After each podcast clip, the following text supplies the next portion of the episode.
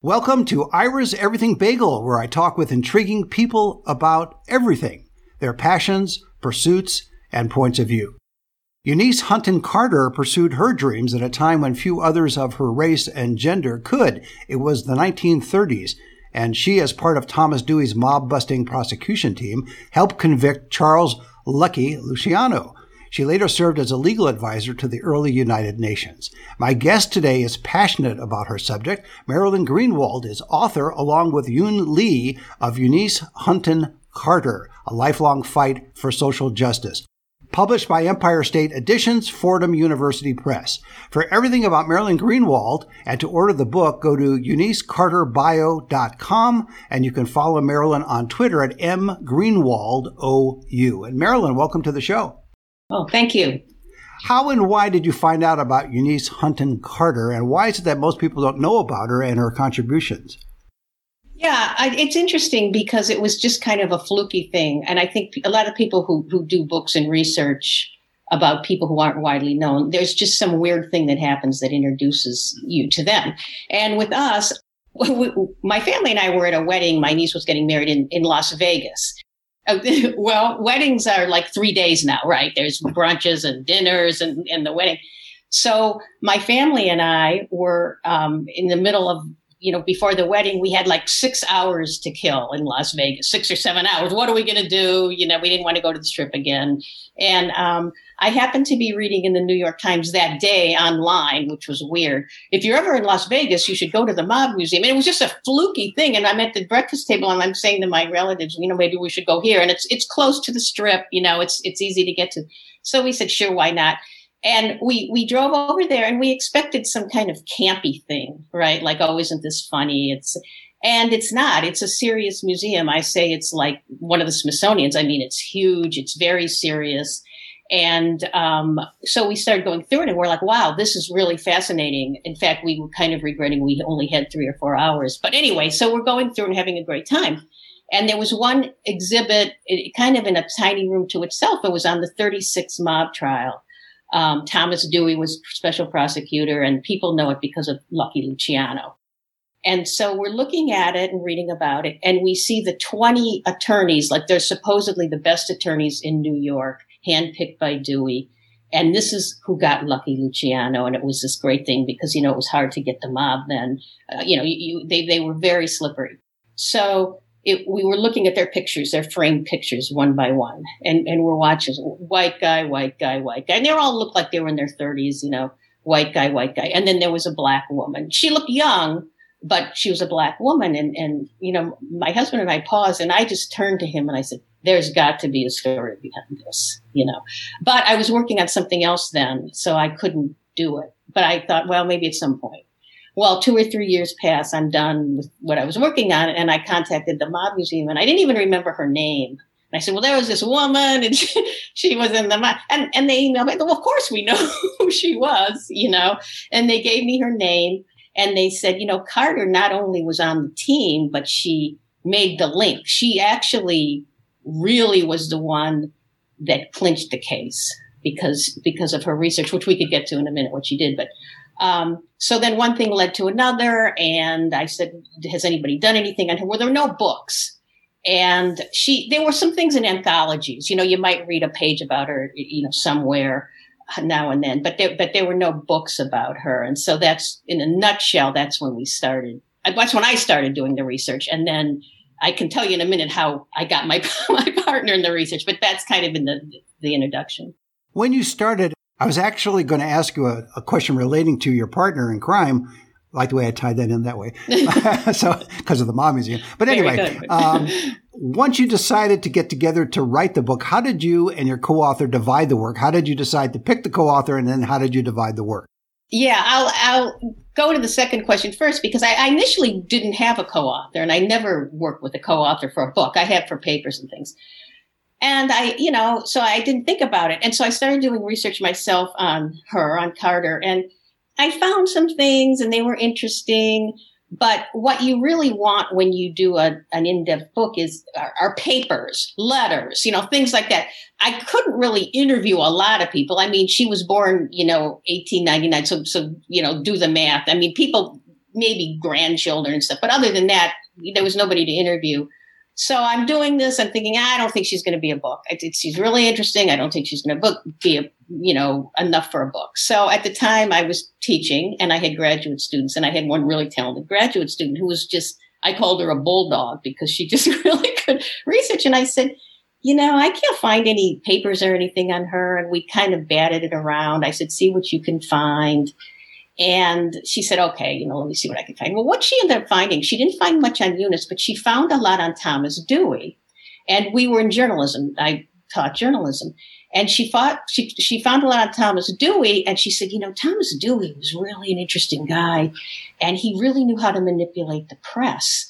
Like he, he had them wrapped around his little finger. And I said, you know, well, what do you mean? She said, well, you know, he apparently said to the press after you know they, they they got this group together of these attorneys to try to you know get them up.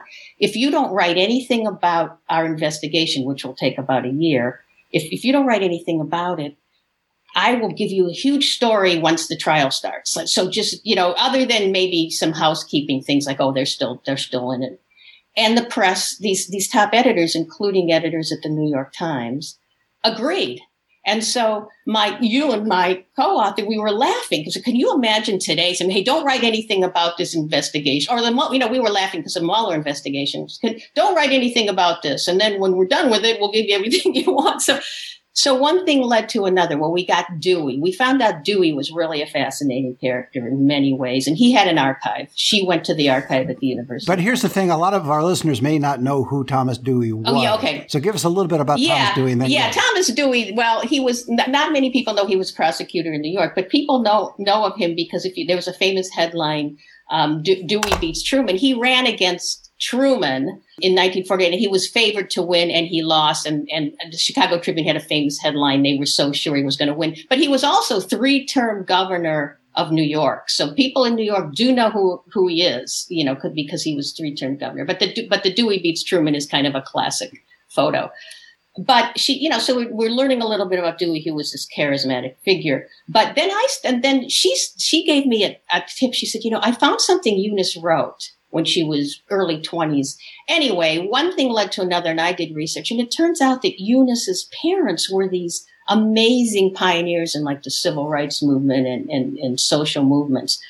Her father, William Hunton, if you look at any history of the YMCA, he's he's instrumental. He was the first one of the first top black executives of the YMCA. He was from Canada, and he almost single-handedly integrated the YMCA's in, in this country. He was huge in the YMCA. Her mother was an author. She was in many social movements, including suffrage, because of you know her her era. And she also went to France to aid black troops there at the end of World War One, and she wrote a book about it. Fascinating book, by the way. So by the time we get Thomas Dewey, who was a fascinating character, by the time we got her mother, who did r- write a lot, so we had a lot of writings by her mother. We had letters that her father wrote her mother that are at Howard University. We just started getting one thing after another and said, we, we have a book here. And Eunice Carter was most of the book, but she certainly isn't all of the book. I mean, her, and I often said, you know, her mother should have a book, you know, I mean, and, and she really was amazing. Her father too. Now her father died relatively young in his early fifties. I mean, but, but he, as I said, he's a well-known name if you ever studied the YMCA. It's a fascinating history. And, and do you think it was because of her background with the type of parents she had that enabled her to accomplish what she did in the 30s? Yes, her parents were both hugely, you know, supportive and they both were very, what's the word? They knew you, you couldn't get anywhere without education, both her parents. And one thing that I left out that's also fascinating, her grandfather, so her father's father, was a slave in Virginia and her father bought his freedom moved to Canada because, of course, back then, even after the war, you didn't want to be a slave, a former slave in this country. He moved to to Canada, became kind of a wealthy real estate owner. And he was in this little enclave called Chatham of former slaves. Most of them were former slaves. And in fact, if you're ever in Detroit, about, I don't know, an hour, hour and a half north of Detroit, this, this little village has a has a museum and it's fascinating and they have all kinds of things and including pictures and things of her grandfather Stanton Hunton. So Stanton had nine. I keep forgetting. I think it was nine children. You have to go to school. You have you have to be educated. And on the other side of her family, her mother's fathers sent her to college. Sent Addie, her mother, to college at a time when a lot of black people didn't go to college. So education was key to everybody in her family. And then she goes on to law school, which again, because of that time, that era, that's extraordinary. Yeah. Which law school did she go to? She went to Fordham at night. So she was working as a social worker before she got her law degree. In fact, she got two degrees from Smith. This is another thing. A black student at Smith College, you know, back in, third, well, what, what was it? It must have been the mid 20s, early 20s what, well, that was she wasn't the first black student at Smith, but there weren't many. So she gets a degree in social work and a master's degree. She, she also got a master's degree in political science, but she she becomes a social worker, goes to to college at night. So and at this point, she just got married. She had a little boy. So here she was working. She had a little bit, you know, I guess you know, one or two, three year old child. She was really I, don't know how she did it. In fact, my co-author and I were like, can you imagine, even back when you're in your 20s, how do you do that? And one more thing, and I wish we did a little bit of research on this, but not a lot. You know, it, even back then, a lot of you, black people couldn't get into a lot of law schools in the South. I mean, you, you, so there were only a handful of law schools you could go to if you were black. And Thurgood Marshall apparently was one of the people who led the charge in integrating these law schools, which I think I, we know we did a little bit of research on it, but that that to me is fascinating. You mentioned her parents as role models. Did she have other role models that you were able to discover through your research? Yes and no. If you're familiar with Mary McLeod Bethune, she was an educator and she was one of the first people in F. Franklin Roosevelt's cabinet. Roosevelt was one of the first to have several black people who were, if not, if not cabinet secretaries, who were instrumental in his administration. Mary Bethune was friends with Eleanor, and so that was a link. I don't want to say that Carter was friends with Eleanor, but she knew Eleanor. And so there was a little bit of an in that way. Now, that was later in her life. It wasn't when she was in her 20s. But her mother was an amazing role model for her. Now, a lot of it was, you know, she her, she and her mother sometimes argued. There was the mother daughter relationship, but the mother was a very Addie was a very strong personality. So a lot of her life, I think Eunice tried to please her mother. You know, and, and this was one of the reasons I think she did what he, what she did because I don't think her mother would have accepted no less. I want to go back to something you said that actually hit my brain, and, and I want to come back to it because we all know, and most of us know the history in terms of World War II, and you had uh, black troops in Europe, but you were referring to World War One. Yeah, yeah. And I didn't realize it, that there were black troops in World War One. Yeah, well, she came to it. Addie came to it near the end of the war, and it was in France. And she she wrote a book about it. And was was you know I don't want to be naive, but it, it was kind of it was eye opening because she said you know the people in France and the people in Europe actually treated the troops better than the Americans there, and and it didn't appear that the racism among the French and even the Germans to some degree, you know, other people that wasn't as strong as it appeared to be in their own colleagues, you know, or their, the, the people who, who were Americans. And then there's the, the whole business of black people and the way they were treated in the U.S. and should they should they be patriotic? Should they serve their country? I mean, that's a whole other issue, but she gets into that also. Well, I was just surprised you know? that that occurred in World War One. I. I knew about World War Two, but didn't realize yeah. that was the case yeah. of World War One. So that's interesting. Yeah, her book's interesting. If you you know, it's you can find it under her name, and she writes in great detail about her experiences. When the two of you, when I say the two, you and your co-author were working on the book, and she clearly, as you mentioned earlier, was a bulldog when it came to research. Did you do the bulk of the writing and she did the bulk of the research, or how did that relationship yeah, work? you know, it's funny. Every everybody asks that, and I'm not. I'm just. I think it's an. Well, then I won't ask it. How about that? But, I mean, no. It's it's. it's if, I, if I could come up with a couple questions that everybody asks, that would be one. But everybody asks that. And I, think, I tried to. I tried to ask questions that nobody asked, but obviously, well, I but I mean, see, I that's. I guess because I'm a writer, I wouldn't have thought to ask that, but everybody asks. I guess it's so familiar to me the process, but it isn't to other people.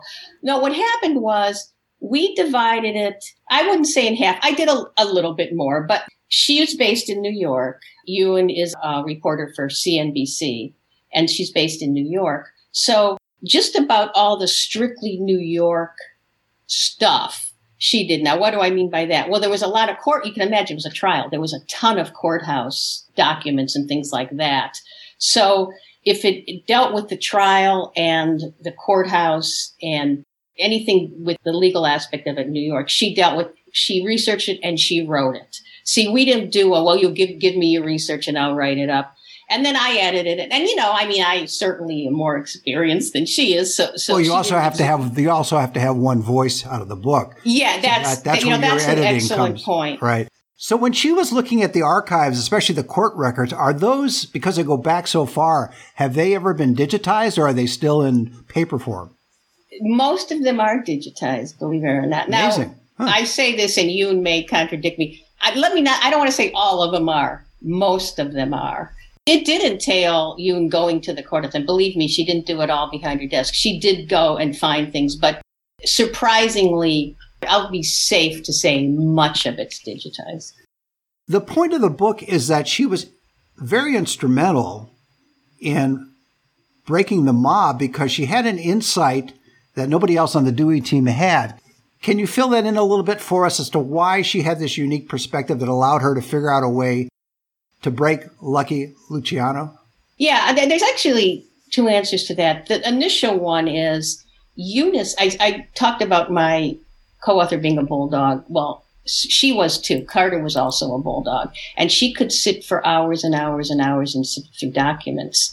While she was named to the team by Dewey, she worked for what was called the, then the Women's Court in New York, and frankly, it consisted a lot of prosecuting prostitutes, not solely that, but it, that was a lot of it.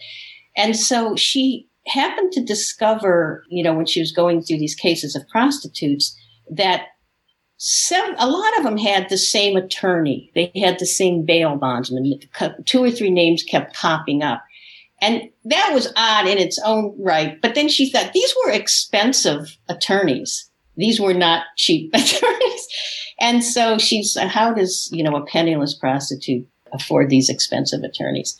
So she started putting two and two together, like maybe the mob's involved with prostitution. Now, it wasn't then. And, and I was surprised. Everybody's surprised back then. You thought, well, of course, the mob was always involved in prostitution. Well, that's debatable. It really wasn't. So, so Dewey didn't, Dewey, they didn't even think that prostitutes were involved with the mob.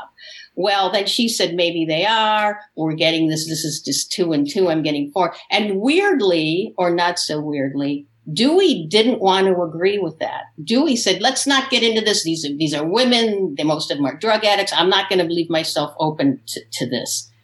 And she got somebody else on the team who was a friend of hers and said, I'm almost sure this is what's going on and they persuaded Dewey. So once they got that link, they were able to get the prostitutes who were in the room, you know, when there were discussions and things like that to, to testify. And that's why the case was cracked because of the testimony of the prostitutes.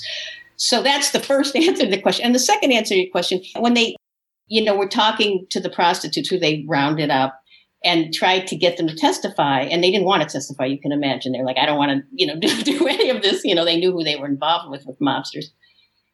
They had eunice talk to them you know i mean she she she was very soft spoken i mean she just that was her demeanor anyway.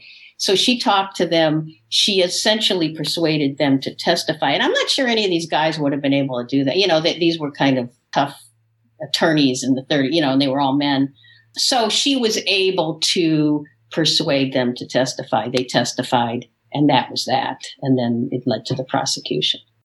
And they had an interesting relationship, Dewey and Carter. They were opposite, you write in your book, they were opposite in personalities, and yet they were able to establish not just a relationship at that point, but for many years after. Yes. She was quite loyal to Dewey. I mean, a- after he was a special prosecutor, just, you know, assigned to get them out. But then he became the prosecutor in New York and she worked for him then. And then he left. He eventually was elected governor, went to Albany. So he was no longer in New York City, but she kept, you know, they, they wrote each other letters. They were friends. I think it was at least two of his three governor's runs. And I think it was all three She um, helped him. She helped him get the black vote. She was extremely loyal to him. Um, we have a couple letters. We have letters, you know, on and off between the two, and they, they were especially from her end, they were quite warm. I mean, they, you know, you could tell, well, they weren't super, super close friends. They were friends. It was far from just, you know, a, an employee employer relationship. And also, he was a Republican. People may not know that, but Dewey was a Republican. And if you look at the history of the Republican Party, Black people were Republicans for a long time until and I don't want a historian to contradict me here, but but it was under FDR, under Franklin Roosevelt, they started becoming Democrats, and there were a lot of reasons behind that, which I won't get into. So a lot of her friends and colleagues became Democrats. She was a Republican her entire life. She never switched. And I don't know how much of that has to do with Dewey, but this loyalty to Dewey, she she was very loyal to him pretty much your whole life. You mentioned the correspondence between the two. Where were you able to find those? I'm just curious from a technical yeah, point of view. We got those at University of Rochester. That's where Dewey's papers are. I'm not sure, you know, Dewey, people don't realize this because he was such a New Yorker. He's actually f- from um, Michigan. He's not a native New Yorker, but his papers are at the University of Rochester. Oh, interesting. You mentioned earlier that it's so far back that this may not be a situation, but were you able to find any oral histories? That's a great question because I'm trying to think real fast. No, but I, in projects I've done in the past, I found oral histories and they're very valuable. And I'm just trying to think real fast. If. And also, too, are there any, even if it's not an oral history, are, are there any recordings of her voice or her? There, we got very uh, not video, a, but film. Yeah, we've got like a eight ten second blip or soundbite. It's it's video of that I think Dewey, it doesn't look, Dewey, I think, planned this. It's Dewey and the back of Eunice's head and someone else. And they're, they're pretending like they're planning their strategy. And I think Dewey put that out. And that's really the only one we have. And she only says a couple words and Dewey is acting real tough for a couple seconds. But, you know, that's, that's the only one we, we have of, of her actual voice. What about lessons that you learned or your co-author learned or both of you learned from researching and writing this book. And it doesn't necessarily have to be about Eunice, but it could be about just things in general or society or philosophy, psychology, etc. Yeah, you know, one of the questions we're still asking ourselves is the question that you asked at the beginning and why did we not know about her? And why? Why? And one of the reasons I, you and I are like, well, she was very low key. She wasn't a self promoter, but there were a lot of stories about her not just in the black press at the time. It was huge news when she was named to the team in the black press and also in mainstream media. But why don't we know about her? Why don't we know about her mother? And this is, you know, I, I guess you're asking what lessons. We that's not a lesson. We just don't know why. And and one of the reasons I speculate is we seem to be hearing about the same people all the time, and that's not to put down, you know, people who've had multiple biographies, but it's like another biography of so and so, another biography of so and so let's go with somebody who's not well known. Now it might it might be because it is harder to get information on, on some people. This was hard to get information, as I said, until we kind of cracked the code. So I guess I would like to say if you're doing something, do it on somebody who is really accomplished and interesting, but not a well-known name. That's the big thing. And, and that's what I've done. My other work has been on that. And part of the problem is, do publishers want that? No, publishers like well-known names. So it's it this just is this snowballing effect where you know you're not going to get a publisher unless the person's a well-known name, so you're not going to do anything on that person. It's like the echo um, chamber. Yeah, that, that's exactly what it around is. And around. One quick note, and I mean this. I just wanted to say this because a lot of people don't know this, and we didn't know this. You know, Lucky Luciano, he he was prosecuted and was 30 to 60 years, but he never served his term. Did, did you know that? I, I would tell yes, people this. Yes, and, is it because of Franklin Delano Roosevelt in World War II? Yeah, yeah. People don't know this, and, and they wanted him to help on the docks during World War II. So they said, if you help us, to, there's no sabotage on the docks with the Italian dock workers, we'll, we'll you know, send you back to Italy because he was from Italy. And they did. So people are, are always surprised that he was he lived to I don't know I think he lived to be in his sixties in, in Italy. And, yeah, he, know, he, he worked out that deal. yes, that's yeah, part of the World yeah. War II history. What's been the reaction to your book from the mainstream press, the black press, etc. Have have you heard back from people in terms of the fact that they may not have heard about this person and then they're amazed at her accomplishments? Yeah, it's mixed. I mean, on one hand, you know, we actually the BBC, BBC Radio of all outlets did a half hour on her, and not just just not just us. I mean, they interviewed other people, but they did interview us. BBC, and you know, go figure. Uh, you know, I mean, I'm not. I'm just saying that that was a surprise. The Mob Museum, of course, was interested, and they're interested in unknown figures in the mob. I think I give them credit because it's not just the well-known figures. Um, yeah, we've had some kind of national publicity, and I don't know. I never know what to expect with a book. I mean, sometimes you don't expect much and you get a lot, and sometimes you know you it's the other way around.